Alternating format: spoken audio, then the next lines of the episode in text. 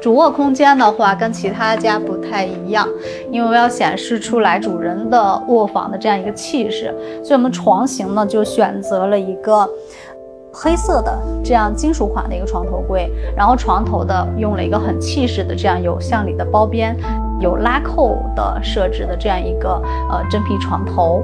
我们背景的话，跟这个床头的颜色它也是有一定的互补的，因为床头是用的深灰色，因为我们的公共空间都是以黑白灰色调来走的，所以这个卧房呢也是主要来匹配公共空间的一个风格。你看它的硬包的质地啊，包括这个格扇、平板啊，全部是一个硬包的工艺，跟下部做了一个错层啊，这边看到有一个隐藏的灯带。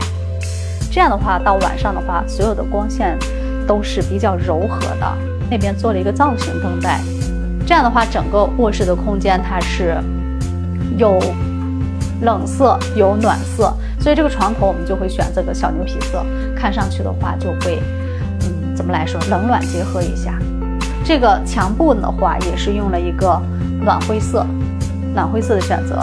纱帘我们用的是这种，你看垂感特别棒的这个透光不透人的纱。看我再往面外后面钻一下，看不到人影是吧？只能看到人影，看不到人。所以它这个的话能有效的防止对面能看到我们家里来，这样保证一个私密感。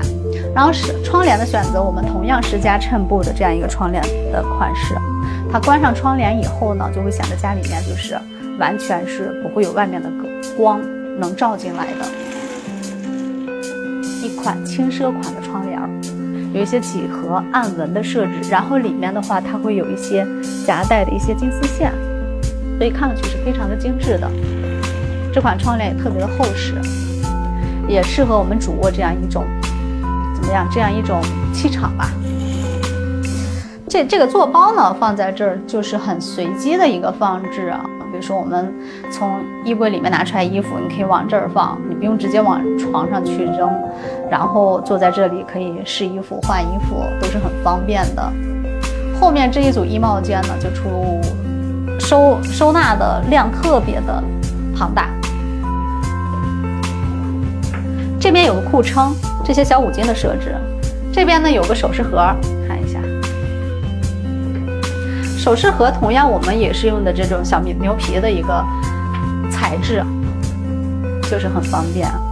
以后自己的这些首饰呀，从这里面来找就行了。上面的话是一个玻璃质地，这边也是双层的一个首饰盒，首饰的百宝格。下面是一个简单的一个收纳，可以放一些文件在这边。嗯，就这样。